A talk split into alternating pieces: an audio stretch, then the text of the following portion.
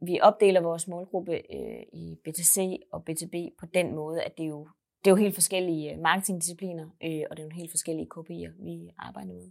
Øh, når vi taler BTC, så er det forbrugerrettet, sjovt nok, øh, men, men, men, men der er det jo et spørgsmål om at skabe noget efterspørgsel i appen først og fremmest, øh, og det vi måler på, det er øh, sådan nogle ting som øh, antal nye brugere, hvor mange aktive brugere har vi, øh, hvor mange betalende brugere har vi, og hvor mange poser køber de.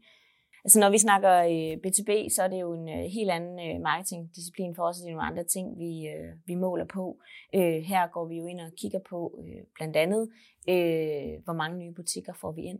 Er vi gode nok til at fastholde de butikker, vi får ind?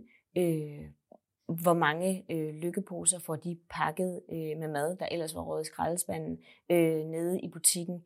Øh, og det, det, det er tre vigtige målepunkter i forhold til øh, altså at skabe noget udbud i, øh, i appen, øh, og sikre, øh, at der ikke ryger så meget med i skraldespanden i sidste ende.